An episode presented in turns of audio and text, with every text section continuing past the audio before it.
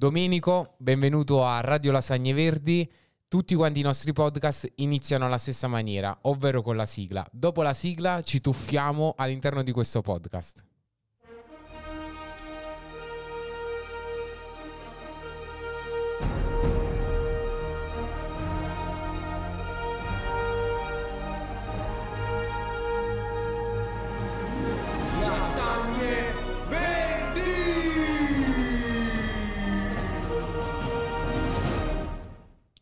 Lasagnini e lasagnine, benvenuti in questo nuovo super podcast. Ai microfoni di Radio Lasagne Verdi oggi c'è, ci sono io, ovvero Peppo, c'è Elena, salve. e soprattutto, attenzione signori, c'è, ce lo dici tu? Domenico Acerenza. Domenico, che emozione averti qui, anche se in versione virtuale, ma sei comunque negli studi, nei nostri studi di Radio Lasagne Verdi. Quindi... Per me è un piacere e un onore essere con voi oggi a fare questa piacevole chiacchierata. Anche perché prima di tuffarci nel quaderno di domande che Elena ha preparato mh, proprio per te, eh, dobbiamo dire una cosa, che Radio Lasagne Verdi si trova a Sala Consilina. Tu probabilmente se in questo momento sei nel tuo paese d'origine, sei a pochissimi chilometri di distanza, giusto? Sì, sì, sì, io sono a Sasso di Castalda. Tra l'altro stamattina sono stato a Sala Consilina. No! Sape- Bellissimo. A saperlo, Che coincidenza. Potevo fermarmi e venire direttamente in studio, dai. Mamma mia! Che treno che abbiamo perso. Queste sono quelle opportunità incredibili, mannaggia. Allora dobbiamo recuperare sicuramente, quindi aspettati un altro, anzi già te lo anticipiamo, sei invitato nella nostra sede e facci Va sapere bene. quando che iniziamo a preparare le lasagne verdi. Va bene. Ritornando a Sala Consilina, ritornando nei, a proprio a quelli che sono i, i microfoni della nostra radio, ci catapultiamo nelle domande che Elena ti ha preparato. Vediamo un po', cosa volevi chiederti?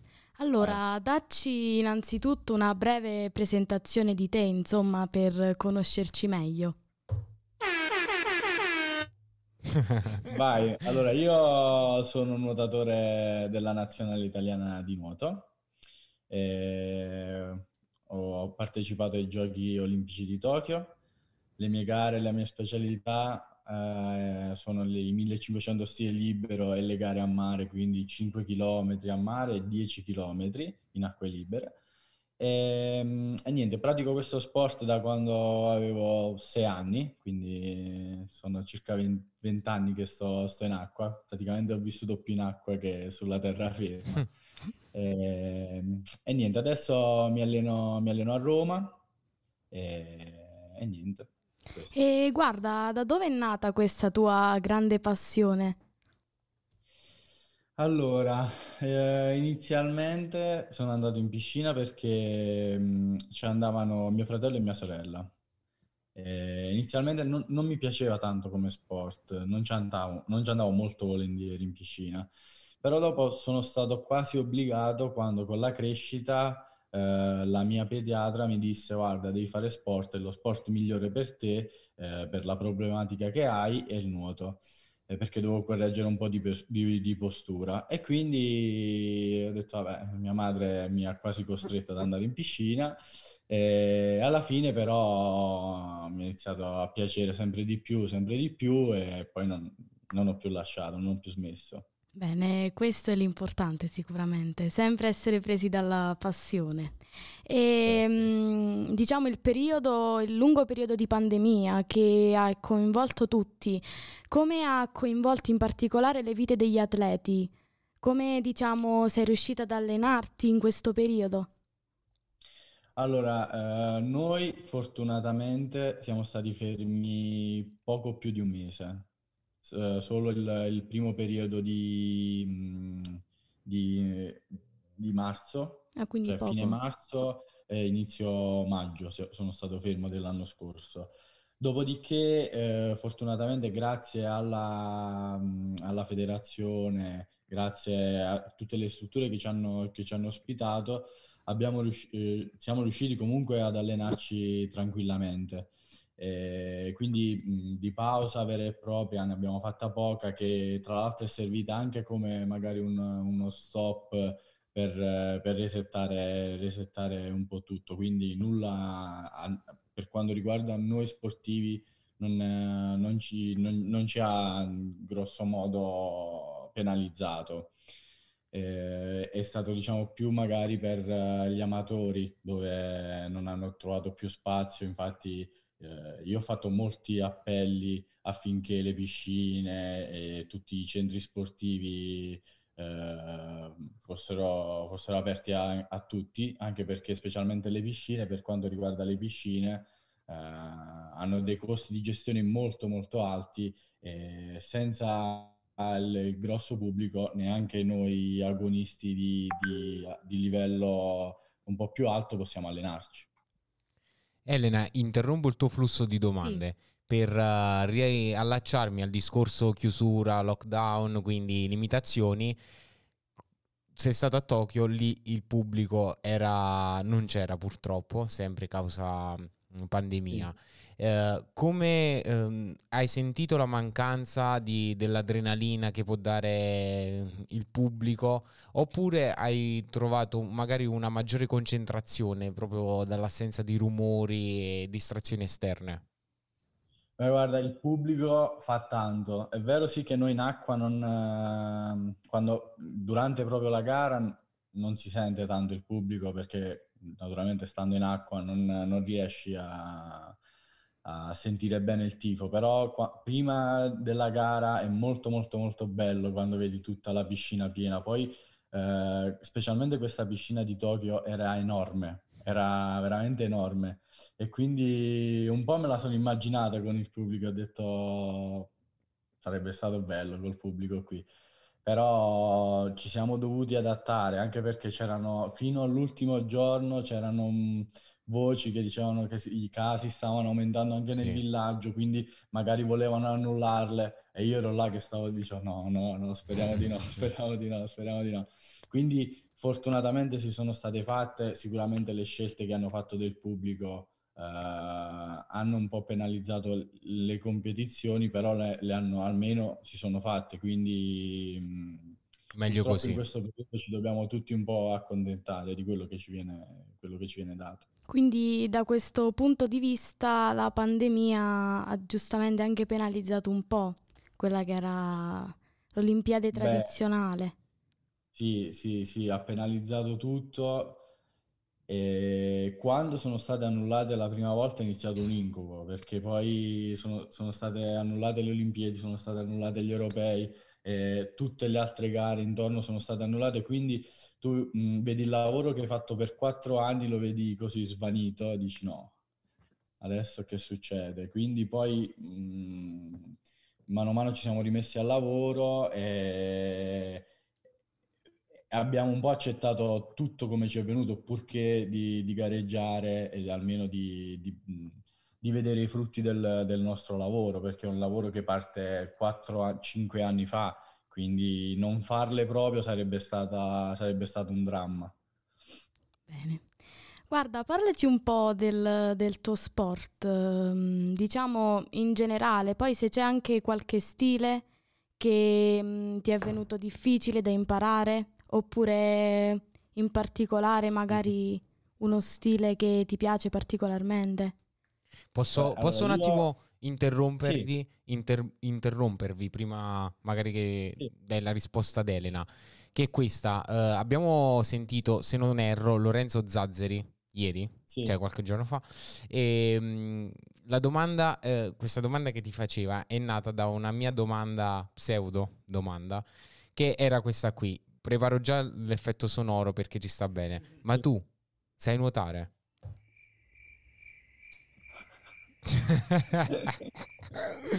ecco, e quindi Elena, diciamo, ha abbellito, arricchito questa domanda. No, eravamo in quel momento di imbarazzo, quindi che fa che non chiedi? Infatti, è, una domanda, è una domanda un po' così che tu rimani, rimani senza sì, parole. No, però ci sono degli, tipo che ne so, a me c'è lo, lo stile della rana, Mhm. Eh, praticamente meglio che non lo faccio perché cioè, davvero sembro magari eh, una, una nonna che sta al mare, che, che nuota così.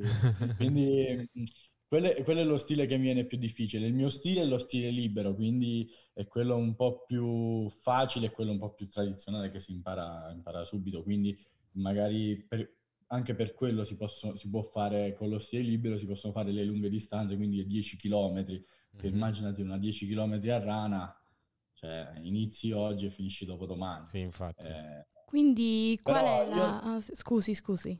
di- di- di- No, no, co- ehm, stavi continuando no, a parlare. io, io facevo anche il delfino da piccolo, nuotavo anche il delfino, eh, che è lo stile un po' più complesso, quello dove ci vuole un po' più di coordinazione, un po' più difficile da imparare. Dopo, a 18 anni, ho deciso di fare delle scelte e ho deciso di, di fare queste gare qua. Però mh, lo stile più difficile per me è la rana, ma secondo me penso per il 90% dei nuotatori, tranne i ranisti che dicono il contrario, però per tutti gli altri il- il- lo stile più difficile è la rana. Ho una curiosità da chiederti da appassionato di sport.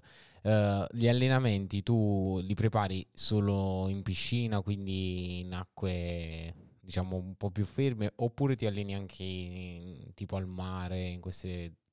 Eh, Io, sì, io da quest'anno ho iniziato ad allenarmi anche a mare, e spesso a Piombino, Mhm. vicino, Sì.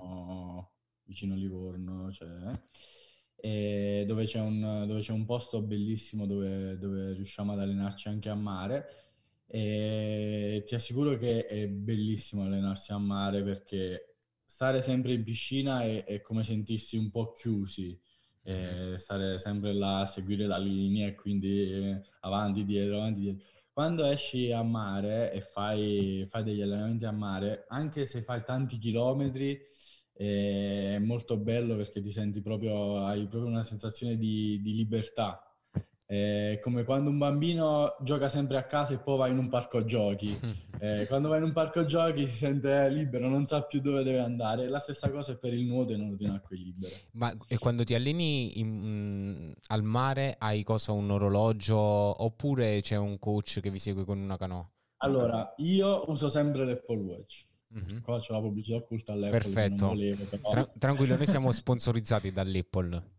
Siamo, Ah, ok. sì, sì, sì, sì, siamo degli amici della No, buonanima vabbè, di però Steve. comunque usiamo un orologio per, eh, per i chilometri fondamentalmente. Per, eh, grazie al GPS, qualsiasi orologio ha il GPS, usiamo l'orologio per eh, sapere un- orientativamente quanti chilometri stiamo nuotando. E poi c'è l'allenatore che ci segue e ci crea un percorso, magari un percorso di due chilometri o un chilometro Mhm. dove noi seguiamo questo percorso qua, ci alleniamo, ci alleniamo su questo percorso qua, magari facendo delle ripetute un po' più veloci, ripetute un po' più aerobiche, eh, così.